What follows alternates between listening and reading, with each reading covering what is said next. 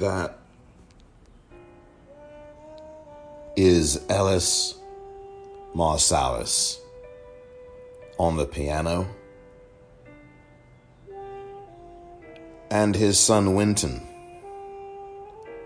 on the trumpet.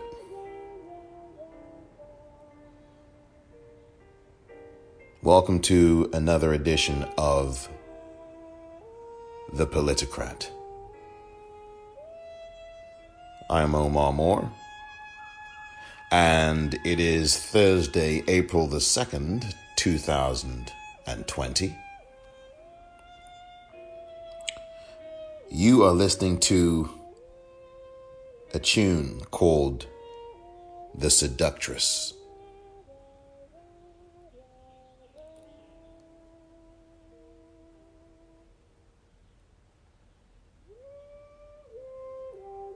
And I play this because last night, sadly, the jazz legend Ellis Marsalis passed away at the age of eighty-six. And it was due to complications from the coronavirus. Ellis Marsalis was one of the jazz greats and had the great skill and talent and ability and everything else, and was for many years one of the biggest names in jazz. And he, of course, was the father of six sons, four of whom went into jazz, two of whom, of course, are absolute legends in it in their own right, Branford Marsalis and, of course, Wynton Marsalis, whom you heard just there. Wynton Marsalis, of course, runs Jazz at Lincoln Center. He is the director of Jazz at Lincoln Center. He is the go-to man and the guy in charge. And just under, well, just over a year ago now, it was back in November of two thousand eighteen, I had occasion to actually visit Jazz at Lincoln Center in New York City and go to Dizzy's Club, I believe is what it was called, is called, at the Jazz at Lincoln Center. And on that night, it just so happened that Ellis Marsalis was there, playing with his, uh, uh, as part of the Ellis Marsalis Quartet, as I remember. And there he was. I was sitting in the front row area right by the bar, or not by the bar, but right near the bar, um, and had occasion to see him. I was just maybe, what, thirty feet away from him, if that, at his piano. I believe it was a Steinway and Sons, or it may have been a Yamaha, and he sat there and he just played and played and played, and he had his uh, the rest of his quartet as well, who were very good, and he looked great. He looked really great, as he does actually on the cover of that album, which The Seductress comes from. The Seductress comes from a Wynton Marsalis album, which is actually called Standard Time Volume three, which is one of my favorite Wynton Marsalis albums, and its subtitle is The Resolution of Romance. Beautiful album from nineteen ninety. And that track, by the way, um, was one of my favorites on that album, still is, and is actually featured, that very track, in Spike Lee's film Jungle Fever from nineteen ninety-one.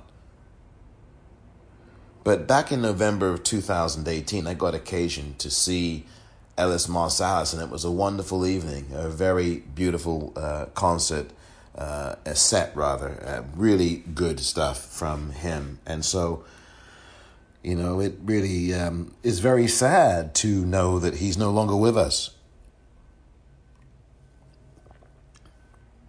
Ellis Marsalis, again, one of the great trailblazers in jazz, and has left a legacy of great music, fine albums, a lot of influences, and still uh, many of his sons who are into jazz and who are still doing their thing after all these years in their own right.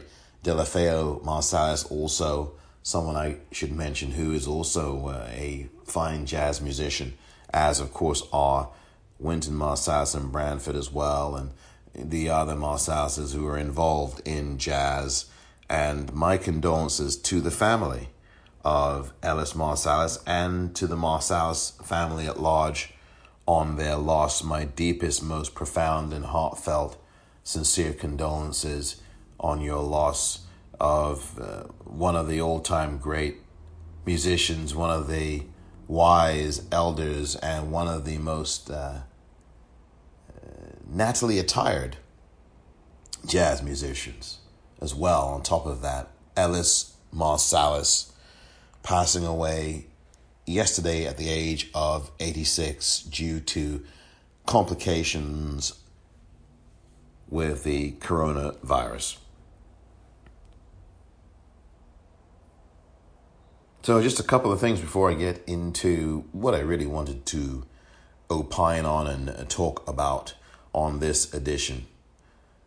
There were a number of things over the last, I guess, twelve hours that have come out, including the job claim numbers here in the United States. Now, last week, some three point three million people filed for unemployment claims, and the new number came out today, and it turns out that double that number filed for unemployment claims over the last seven days. six point six million people.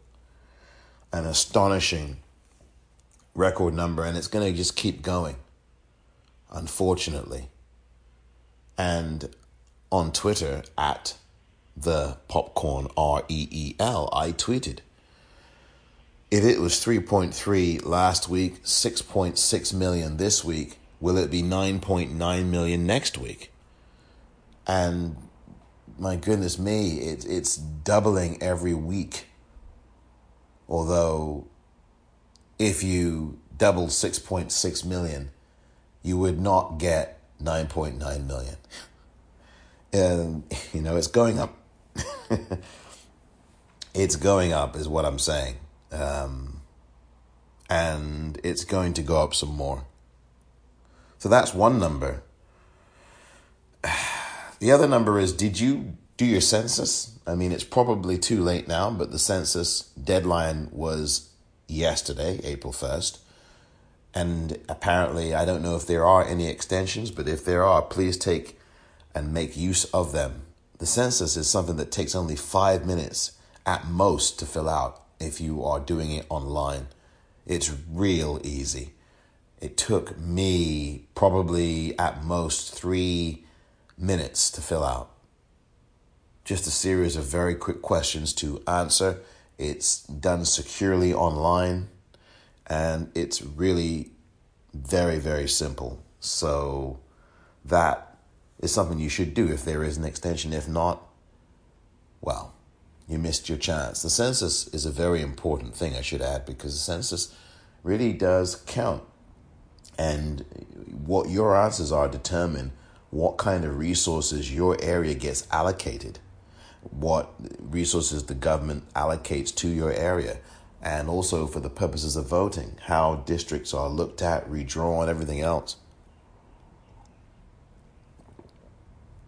So I would advise you, if there is some kind of extension, and I'm not sure whether there is, because it was very clear yesterday that the deadline was April first. If there are any extensions, then please take advantage and fill this thing out. Um, you really should. It's very important, actually. Once every ten years. And finally, sometimes I talk about celebrities saying things or not saying things, and sometimes astutely uh, making points, and then other times not so much. Well, I think we had a case of the latter category yesterday, Whoopi Goldberg and Alyssa Milano. Now, I respect them both. There are times I agree with them and there are times I do not. And uh, yesterday, Whoopi Goldberg on The View, her show that's been running now for quite a few years, and I think it, a lot of times it's been a very good show. I think sometimes it's been a show where it's, you know, you see, you get to see four or five women opining about news of the day, about politics, and having some very good, thought-provoking, illuminating, and great discussions. And then there are times where it develops into a mini food fight. We've seen this with Meghan McCain, who's been on there in the past, and Elizabeth Hasselbeck, that's been on there in the past. And then they've gotten into it, and with Whoopi or Joy Behar, or, you know, you've had Whoopi and Barbara Walters get into it at times. Barbara Walters, of course, is no longer, shouldn't say of course, but Barbara Walters is no longer, she's been long off of that show. And so really, you've got the, the main three people now who do that show are Sonny Hostin and uh, Whoopi Goldberg and J- Joy Behar.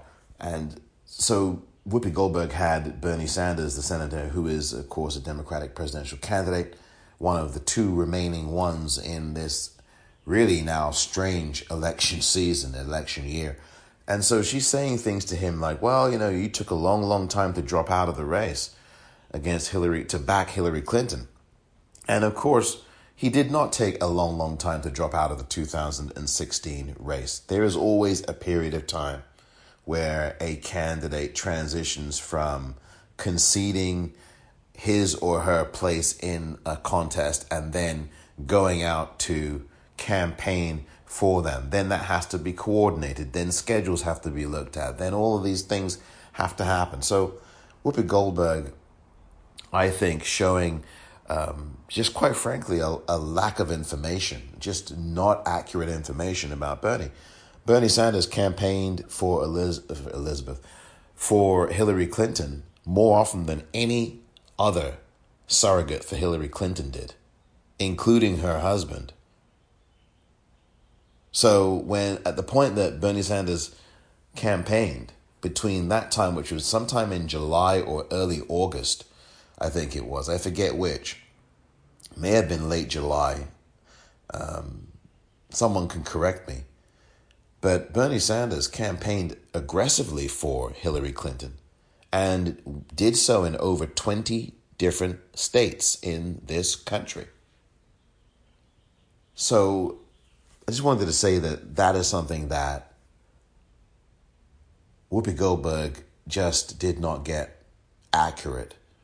And it, of course, is part of the continuing attack Bernie parade that has been going on now for a number of years, but particularly since um, the turn of the calendar year here in two thousand twenty. Then you had Alyssa Milano, who is very much a uh, an activist, someone who is, I think, part of the Me Too movement, although her silence on Joe Biden and the accusations against him that were made by and that have been made by Tara Reid, um, the rape allegations that she made against Joe Biden, um, she has been very, very quiet about that, at least to the as as most recently as I looked at her Twitter page and any statements at all. She has not really said anything about Joe Biden's, about the allegations. These are very strong, serious ones, and I do believe Tara Reid, I've said that many times. So the point that Alyssa Milano was making on social media, on Twitter in particular, was that Joe Biden was the steady hand. Um, she tweeted something that, uh, that in so many words said that Bernie Sanders was being bullshit, was bullshit for not jumping, getting out of the race. Um, and she alluded to and referenced the Whoopi Goldberg video uh, of The View with Bernie on it, and said that, you know, this is pure bullshit from a politician not wanting to drop out of the race. Those are her words. She used the word bullshit in her tweet. And so that got people, some people upset. Marianne Williamson, who of course endorses Bernie Sanders and was a presidential candidate herself up until early January of this year when she suspended her campaign, said, no, the, the bullshit here is not being engaged in by Bernie. And, you know, she's right. You know, it's being engaged in, obviously, by Whoopi Goldberg. And that's the point that Marianne Williamson was making. And Alyssa Milano was calling Bernie the uh, Biden the steady hand. And Biden is not a steady hand. Biden has a lot of issues. His campaign has sputtered so far. And, of course, he has been hiding. The campaign has hidden Joe Biden and hidden him quite well up until this point. And he has not had to really answer for anything. There was some criticism of him in August and September, October and November, briefly last year. Some of it, most of it was to do with his faculties. And then in April of last year, when the allegations came out against him from several women that he had touched in inappropriate ways, rubbed down their arms and shoulders as if he was massaging them and doing it in public in full view of the camera. And in two thousand sixteen, rubbing the forehead of a woman with his own forehead while at the Academy Awards after the ceremony had ended, the uh, show. There's a photo of it, and it's it's easily searchable online to find. And several women, eight or nine of them, have come out, had come out in two thousand nineteen, around the time that Joe Biden launched his campaign to say, look, you know, this is really inappropriate and uncomfortable. Lucy Flores, who herself was a politician in Nevada, uh, or certainly a candidate in, in Nevada, and she com- complained about the same thing, and she got a lot of heat from people. So, you know, and there are a lot of other women that said, you know, Joe Biden's doing this. Joe Biden is uh, very inappropriate, and he is. I've seen the videos of these accounts. I've read them, and they are very inappropriate. And Joe Biden had to put out a statement early on in his campaign, before he even really officially announced. And I don't think that this guy has really learned his lesson. He's not been vetted at all. So I would say to uh, Alyssa Milano to really look at Joe Biden and his record. I have, and I tweeted to her, and I said to her, I recommend that you read a book called Yesterday's Man.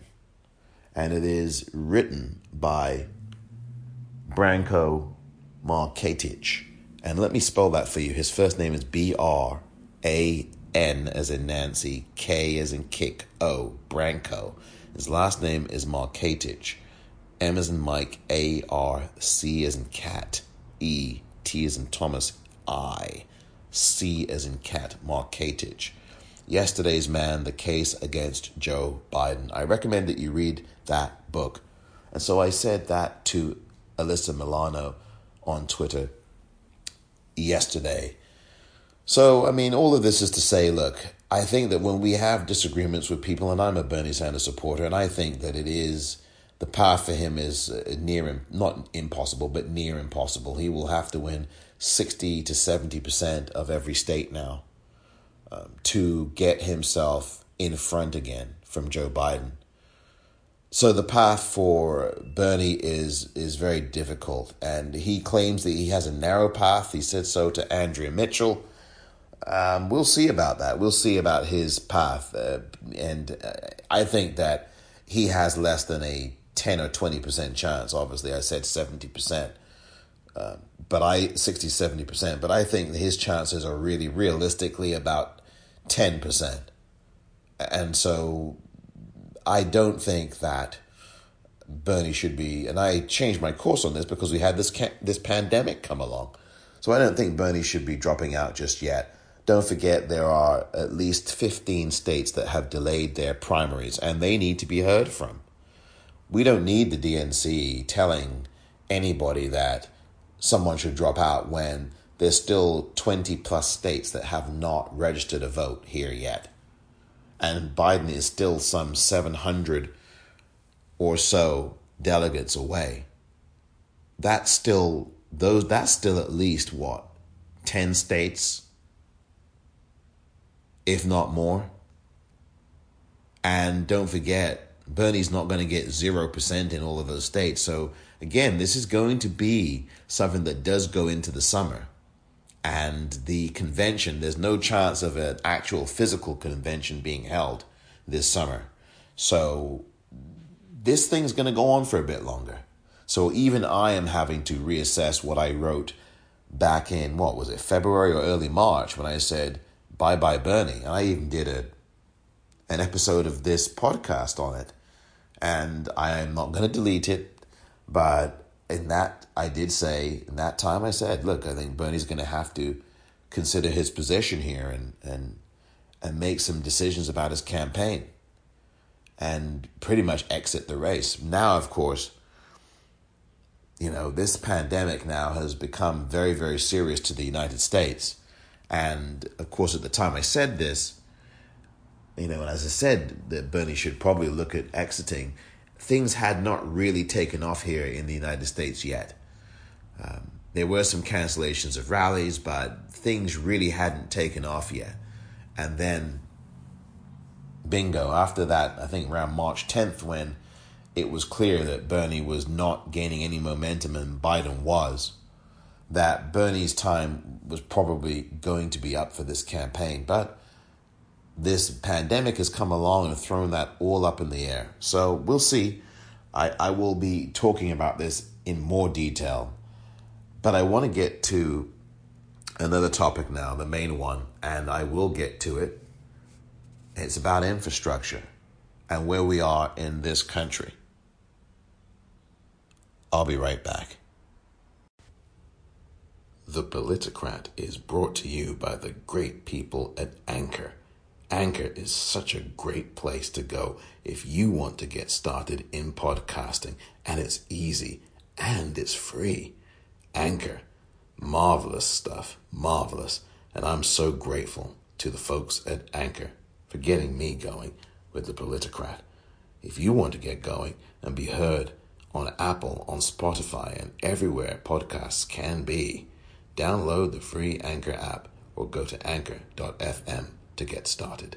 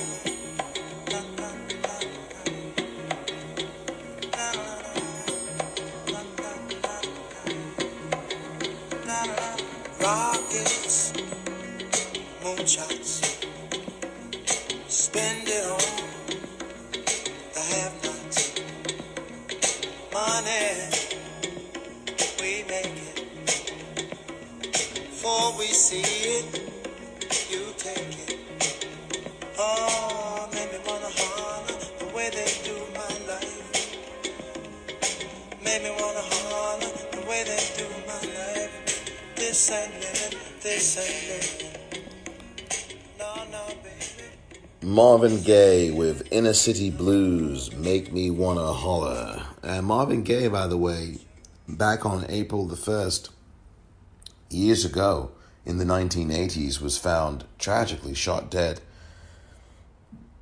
at the home of Marvin Gaye Senior, who had shot him and killed him during a domestic dispute. Marvin Gaye died on April the first, I believe it was nineteen eighty-four or five, or whenever it was. It was really shocking. Very, very shocking. He was just forty-four years old. And so Marvin Gaye continues to live on, and, and that's one of his most iconic songs, along with, of course, What's Going On, and I heard it through the grapevine, and many, many others. Inner City Blues, Marvin Gaye. Now, look, I wanted to talk about infrastructure, and infrastructure is the real elephant in the room now uh, with this pandemic that has really exposed a lot of things in the United States. Now, infrastructure is a big, big thing. Infrastructure is what keeps us together, what's keep, what keeps us connected, what allows things to run as efficiently as they can. Infrastructure is the heartbeat of this country. We do not engage and cannot engage effectively in interstate commerce or in any real activity at all if we do not have infrastructure, if we do not have a strong infrastructure. And what we have seen now over the last forty years has been a decimation of infrastructure. And that's administratively as well as through the actual bridges and tunnels and things. And I want to say that this really began with Ronald Reagan in nineteen eighty-one when he took office and was giving us these very, very dire uh, things about the government, very negative attacks on the government. Well, government is not the solution, it's part of the problem. These are the kinds of things that Ronald Reagan, the Republican president, would be saying and did say. And one of his most infamous lines apart from that was, I, the eleven worst words in a dictionary are, I'm from the government and I'm here to help. I don't know if that's quite eleven words, if I said that exactly, but that is essentially, that's what he said. And so he made it very clear that he was an anti-government person. And he behaved like that. His administration over the eight years, those two terms that he was in, took an axe to a lot of government things, a lot of programs that helped people. He attacked the social safety net. He chipped away at Social Security. He fired air traffic controllers and started to engage in union busting. It had a very corrosive effect all over the country. Workers who had no line of defense against their imperialist bosses, if you will, um, were now out on the picket lines. And many of them in the auto workers industry, in the, like I said, in the airline workers industry, and in other industries as Reaganism and Reaganomics took hold, where the so-called trickle-down economics just, you know, give us guys at the top all the money and all the control, deregulate the markets, and the effect of that would be that everything that we make up here, just sitting around and making money off of trading and all this kind of thing, will trickle down to the ninety-nine percent of you in the country. You will reap the benefits of the billions of dollars that we make. And so there was this culture of greed is good, you know, um, the exact quote from the film Wall Street by Oliver Stone, which of course starred Michael Douglas as Gordon Gekko, was greed, for lack of a better word, is good. But the reality is greed, for lack of a better word, sucked. And it sucked the lifeblood out of the average person here in America working for his or her pay on a daily basis, the working stiff. And I find it interesting because just six years later, Michael Douglas played a character in a film called Falling Down, where he was very angry at the world and he was angry at what the society had done. And so it's very interesting the choices that Michael Douglas as an actor made in that six-year period where he played this, you know, just nasty, vicious capitalist who screwed people over in the service in the service of himself, a real sociopathic character who um, kind of was the forerunner to uh, Patrick Bateman from American Psycho, although American Psycho was written around the time, or just before that character, Gordon Gekko, even existed. Um, but I just find it interesting that Michael Douglas made a choice a few years later to play this very aggrieved white man who had just kind of attacked the establishment and declared, at least one character in that film, declared that he was not economically viable. And I found that to be interesting. I think it was Vondae Curtis Hall, actually, that played that character, if you remember. But all of this is to say that Reaganomics and Reaganism really marked the birth of the destruction of infrastructure in this country, where government agencies were stripped. You know, all of these kinds of things that would help people were being cut back on. Unions were beginning to become more and more scarce. The fairness doctrine through the F C C, which allowed um, equal time and uh, gave all of those kinds of things to both or more multiple sides of a political argument. That was all cut off and, and abolished and ended. Deregulation grew, and it grew also under Clinton, by the way, the Democratic president. And these neoliberal policies, this neoliberalism, which said open up the markets, give everybody in the markets control because they knew best, this kind of Milton Friedman free market economics that destroyed, um, I think decimated this country, quite frankly, versus the John Maynard Keynes model, which said that we had to be cooperative economic people and we needed to be cooperative capitalists. We needed to be in this together so that the greatest good would be that the wealth is shared among us all to make us all a better society, a better, more prosperous place. And that's how capitalism was at its best. Milton Friedman said the opposite, isn't it? No, you know, the innovators and the free mar- and the free market thinkers were the people who galvanized the country and were to be exalted and given the greatest latitude. And that's why the markets needed to be deregulated. Well, all of this pointed, and all of this was about decimating infrastructure. You had Grover Norquist talking about shrinking government to the size of a bathtub. Excuse me, um, shrinking government to the size that it could fit into the bathtub or in a toilet and flushing it down. And this was a guy who believed in no taxes on the rich. And Grover Norquist is still around. And he's maybe softened his stance a little bit, but not very much. But my point is, is that infrastructure suffered as a result of these kinds of policies. And I would say that the greatest time in America where infrastructure was at its height was back in the nineteen fifties after World War Two had been ended. Eisenhower came in and he launched the national interstate. The roads and tunnels and bridges, the national interstate system was something that Eisenhower did. And within years, you had all of these great roads and highways all across the country, all these interstates that were built, strengthened, and enhanced, brought us together. It was a way that we could smoothly travel from state to state. It was done really efficiently. And there you had infrastructure. There you had the building blocks. And it worked really smoothly. And so you had a speed limit. You had all these kinds of things that were put into play. And I think the bridges and tunnels were just working the way they should. It was one of the great moments of Eisenhower's presidency, from nineteen fifty-three when he took office through nineteen sixty-one uh, in January of that year when he left office with that famous speech about the military-industrial complex. That's all I think most of us now remember about I, uh, Eisenhower.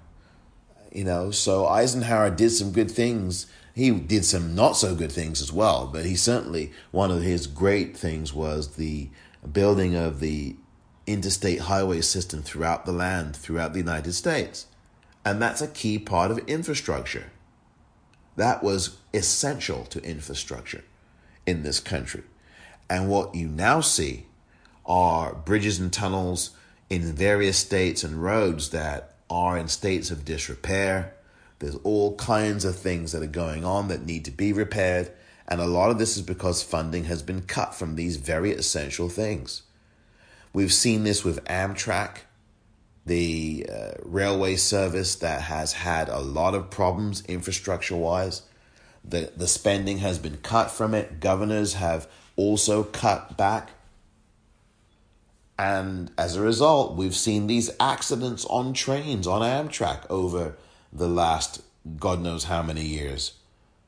We've seen it. There was a spate of them a few short years ago, and There, what year goes by when we don't hear about either Amtrak or some system of rail, which is pretty much Amtrak is pretty much the biggest one, where there are these derailments or these accidents or these fatalities. And so that's all part of infrastructure and the money that we are not spending, that the federal government is not spending to fix the rails, to build better trains, to fill, to build faster, more efficient trains. You've got trains in Japan that basically travel at the speed of light, you know? You've got trains in Spain that I've been on that are smooth. You can't hear anything. It's so smooth. The ride is incredible. Traveling at, you know, one hundred miles an hour or whatever in Germany. I mean, there's a number of places in Europe where the trains are just incredible. Even in the U K, and the trains aren't uh, perfect there by a long stretch, but you have the Eurostar train that runs so efficiently and runs smoothly, pretty smoothly. You know, it's it's pretty darn good. But the, here in the U S, we do not have an efficient infrastructure now. We do not have an efficient train service uh, that's smooth, that runs, that that is comfortable. You know, it, it creaks. It's not on time. The rails and the tracks are not good. It's a very flimsy infrastructure. And when you remove monies from these things that are public services that get people from place A to place B, yeah, when you take money out of there and you put it in military spending or you put it in tax cuts like Reagan did, tax cuts for the rich, instead of taxes on them to produce revenue so that you can put more spending on infrastructure, yeah, then you're going to have an infrastructure that is flimsy. We've seen this with so many things. There have been collapses of bridges and tunnels, collapses of bridges in Minnesota. You remember, perhaps, a few short years ago, there was a collapse of a bridge in Minnesota and people died, people were killed. There were collapse of, collapses of roadway in other places and people died in this country. And so that's really the issue. Infrastructure has been decimated by a lot of these policies from Republican Ronald Reagan onwards. And also particularly included in that is the Democratic President Bill Clinton, who did a lot of deregulation when he came in in the early nineteen nineties. Deregulated media, deregulated all kinds of things, signed a welfare bill that attacked black families. That's infrastructure. When you don't have the kinds of resources that you need as a family to keep afloat, especially if you're poor or working poor or working class, it presents another burden. And as a result, the infrastructure of family gets destroyed, as it did for a number of black category, black families in that category of not earning very much money. And it created a whole nother subclass of people going to prison. And then those measures on people who committed crimes was another thing that was a byproduct of all of this cutting of infrastructure, cutting the very lifeblood of services and systems that people needed to move forward in society and not only just survive and subsist, but thrive. So infrastructure is very, very important. And there are many other instances that I could even get into about how infrastructure has been eroded and how now the lack of it is really hurting us. I can go to Hurricane Katrina back in two thousand five, George W. Bush, and the slow response of FEMA back then, putting some guy who was the head of the Arabian Horse Association or whatever, Horse Racing Association, was never a good idea. Remember, Brownie, you're doing a hell of a job. You remember that. When Michael Brown was a guy that was the president of, again, the Arabian or Saudi Arabian Horse Racing Association or something, that was the guy running FEMA, and he was doing a terrible job. And then you had the governor, the Democratic governor, I might add, of Louisiana at the time, Kathleen Blanco, who was, I think, quite slow to respond as well, to a degree. She had some blame in this too. And a lot of people died. Infrastructure. When you don't have the infrastructure, and then those families didn't want to leave their homes. And again, when you have Reaganomics, you have all these things that help to make things worse for people.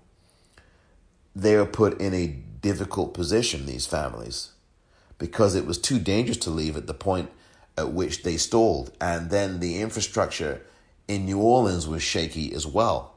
And money was taken out of building New Orleans up and fortifying it against hurricanes. And so these kinds of decisions by either state, local, or the federal government had very, very consequential effects. And now look at what we are doing with this pandemic.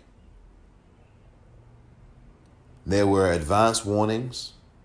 You had Mike Pompeo shipping out nearly eighteen tons of personal protective equipment, or P P E, to China back in February of this year. And as a result, you know, a lot of that P P E, and I've talked about this before, had masks on it, had ventilators, eighteen tons. And you've got someone in the White House talking about, well, New York doesn't need forty thousand to thirty thousand ventilators. Well, I think that the supply that China has now shipped back, because China's rates have kind of leveled off at this point, and they don't really have any more new cases. I think that the very shipment to China that they are now shipping back to you and actually selling back to you, I might add, is something now that we do need. And had the present administration, the Trump administration, decided to ship only, say, half of that much to China, and maybe, or, or even a quarter of it, and maybe have some of that supply ready for us here in the United States, I think we would be in a better position right now vis-a-vis this pandemic than we presently are. And that's something I think that we should all keep in mind. China is now sending back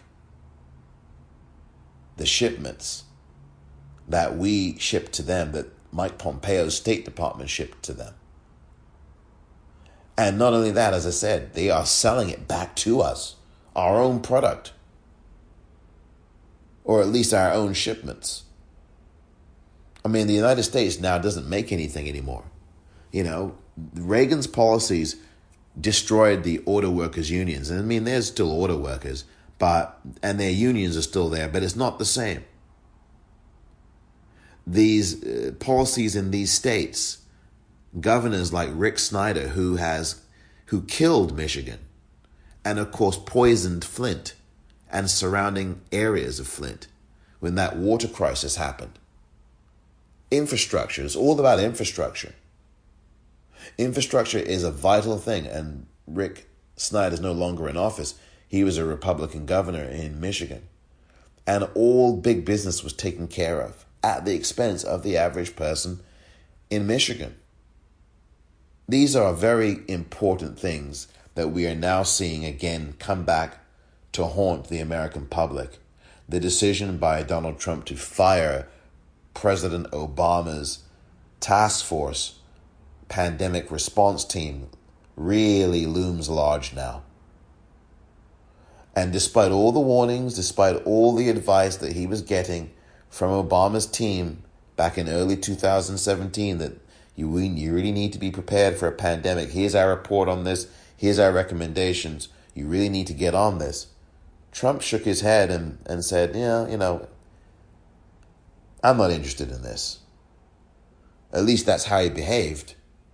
And there were several other times he was told, even before this year, that a pandemic was going to be coming. There were exercises done by a team that was built up by...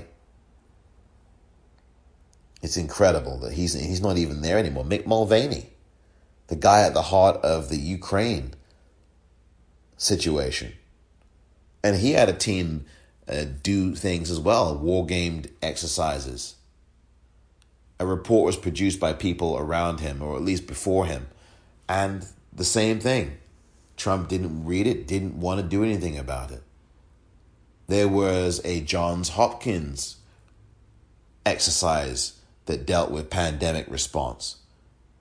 I don't know if Trump looked at it, I doubt it, but that was also furnished, I believe, to his White House. And no response there. This is October of last year. Then in December, China informs him. No response there. He plays it down in an interview the following uh, month, even as the first case came into the United States. And of course, he then later called it a hoax, a Democratic hoax. And you know, the rest is history. Now, finally, this week, he is changing his tune as the numbers continue to cascade upward. But I think it's a little bit too late for that now. That is the cost of what happens when you make decisions. Whether you are a Republican like Ronald Reagan or Donald Trump or Rick Snyder, or whether you are a neoliberalist thinker and democratic centrist like Bill Clinton, decisions that will really shape generations in terms of resources and access to things, things running properly, not having all of this homelessness that could be readily avoided if you took this money that you are spending on military and spending on tax cuts and instead provide homes and housing to people who are homeless, and that state governments do the same and city, city governments do the same, so that you have a better society, so that you do have a society that thrives under that model of John Maynard Keynes, so that you do give the average worker infrastructure packaging that helps their own personal life, so that you don't have a two trillion dollars bailout in which twenty-five percent of it goes to bailing out corporations whose bad behavior has not changed at all since their last bailout in two thousand eight. This is what infrastructure is all about, and this is what not cutting it is all about, or rather destroying it in the case of Reagan is all about. And it doesn't get destroyed overnight. It happens brick by brick. And Reagan was the real, real um, architect of it. And his policies have been a constant throughout it in this forty-year spiral. What we need to do now is tilt the balance back to nineteen fifty, in fact, to F D R's day before that. We had a Marshall Plan for Europe. We need a Marshall Plan here in the U S A. We really do. We need another New Deal, a second New Deal. I've talked about this before in a prior episode. You can look it up um, of this Politocrat podcast, where I've talked about needing a New Deal, a second, second New Deal that reinvigorated the American public and workers and the economy. And we're going to need that now again after this package. And they are um, in Congress working on another package, which probably will be avail- will probably come about in May or sometime in mid-May, because with all these job numbers now, jobless numbers, um, this country is going to need quite a few of these packages, and they're going to have to be stepped up beyond the what one hundred fifty million for one hundred fifty billion for the states, and two hundred fifty billion dollars of unemployment insurance. It's going to have to be ramped up some more, because infrastructure is also a reason why you're getting millions upon millions of people jamming websites all over the country. And that's because, again, there had been cuts to a lot of these state unemployment areas. So people who would be taking in, would be doing intake of claims have been cut. This has been happening all over the country. And then when people's hours are cut and websites aren't functioning, or there's something else going on where people are flooding websites and phone lines, it's very difficult for the average person to get through. And to the point now that people are being hired all over the country now. There's a call going out from what I've read, and I forget where I read this, where they are hiring people to man unemployment websites and phone lines so that they can take and deal with this crush of callers who are claiming benefits. Now, what F D R did back in his day was hire people, hire millions of Americans, put them back to work. After the Great Depression, the Republican Depression of the nineteen twenties and thirties. And we're going to be seeing what is obviously a Republican Depression of two thousand twenty and, and under Trump. And to think that I tweeted a few weeks ago that I think that this is going to be a Great Depression. And I'm sorry to have to tweet this. It's what I said in a, a tweet that I did at the Popcorn R E E L on Twitter. And that was a couple of weeks ago now, maybe even three. And sadly, I am being proved right.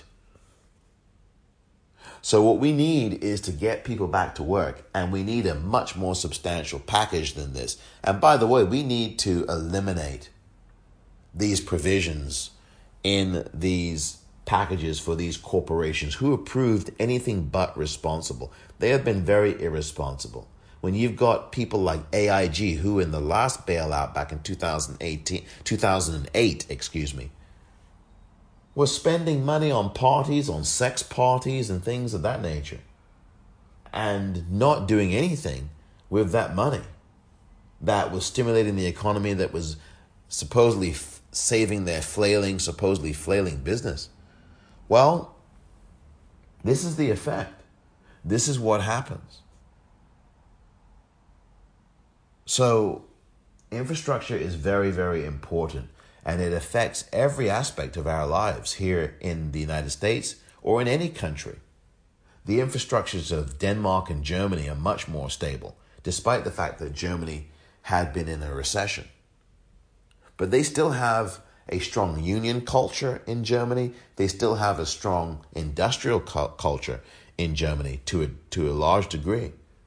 And by the way, their rates of this virus are much lower relative to their population than in many other places, certainly vis-a-vis this country, and certainly vis-a-vis Germany, and also, excuse me, certainly vis-a-vis Italy and Spain. And what you will find in each of the countries I've mentioned, except for Germany, is that there's been a right-wing, authoritarian slash autocratic type figure in those governments. And that has certainly affected the way decisions have been made, things have been run. Whereas in Germany, you've got a centrist. She's, she is a bit, uh, I would say she's more conservative, but she's a centrist. Angela Merkel, I'm speaking of, the Chancellor of Germany. So her party, I think, is more conservative, but she's a centrist in that party. So She, you know, I, I mean, I have the exact political affiliation, but she is uh, a more a moderate, more moderate figure for the most part. And her leadership has been stellar. And as a result, you're seeing Germany testing more than one hundred thousand people a day for this virus. More than one hundred thousand a day. In South Korea, they've been doing something like that as well, and their numbers have dramatically gone down. But in the U K, they're trying to ramp up to twenty-five thousand a day. They are way behind the curve. And Brexit has not been helpful. This go-it-alone strategy has not been helpful. Just like it's not been helpful here when Trump said to the W H O, World Health Organization, eh, no. I'm not interested in your stinking test kits. We're going to make our own. The American way. And we see what the American way has brought us with this pandemic. And of course, Trump sitting on his backside. Is that the American way?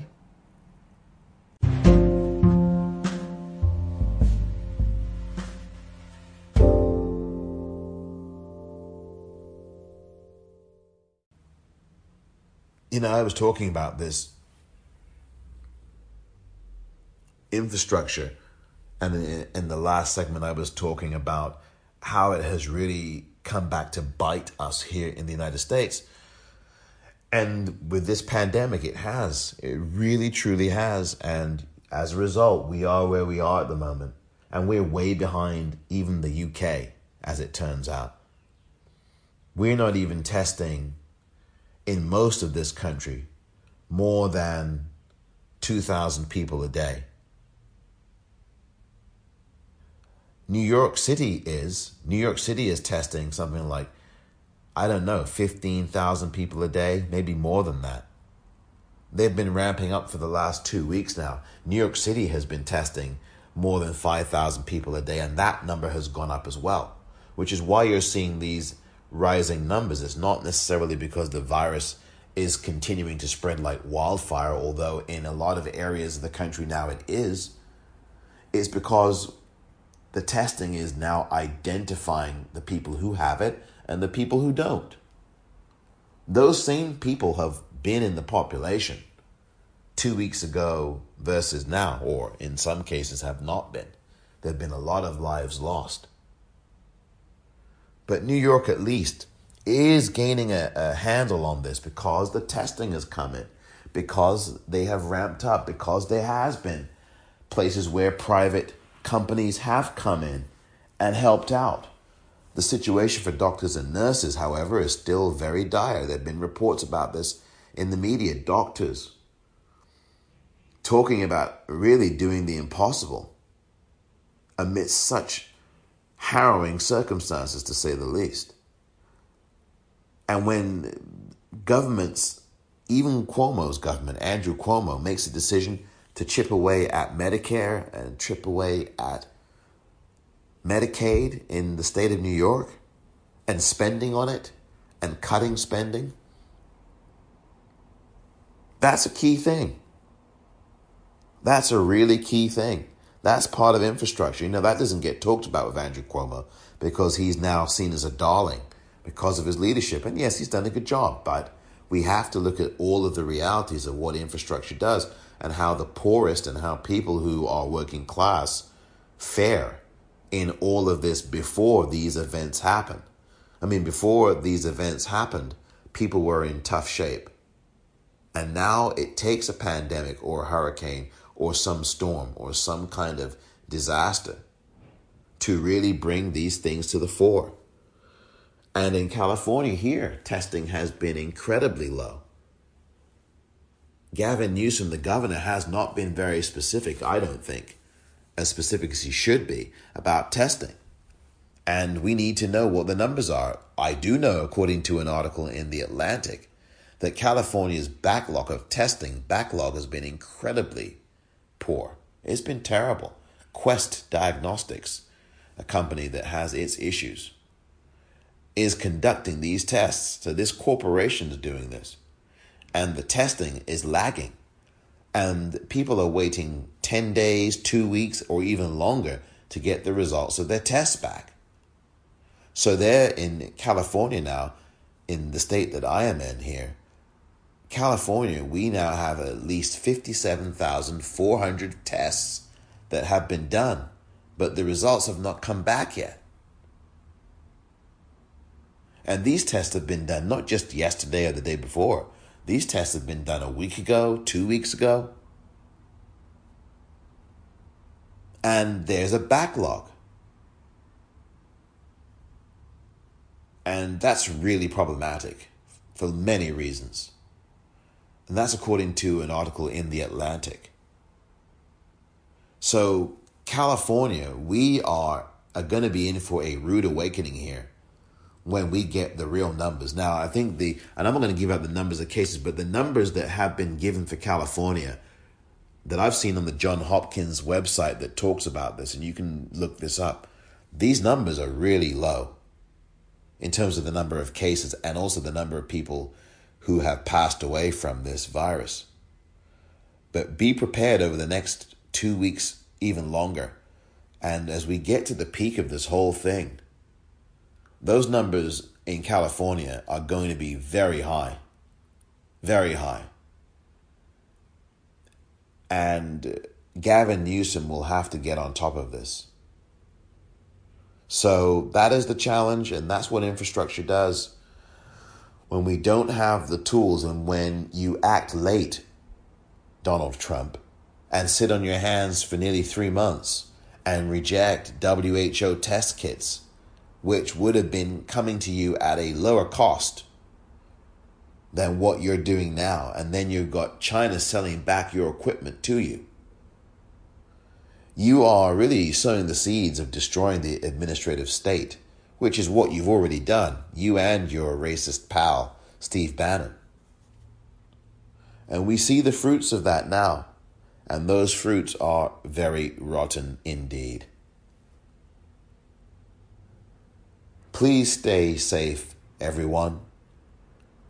And if you have a home or a shelter, please make sure you stay indoors.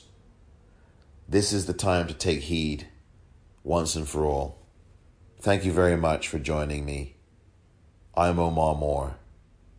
This has been The Politocrat.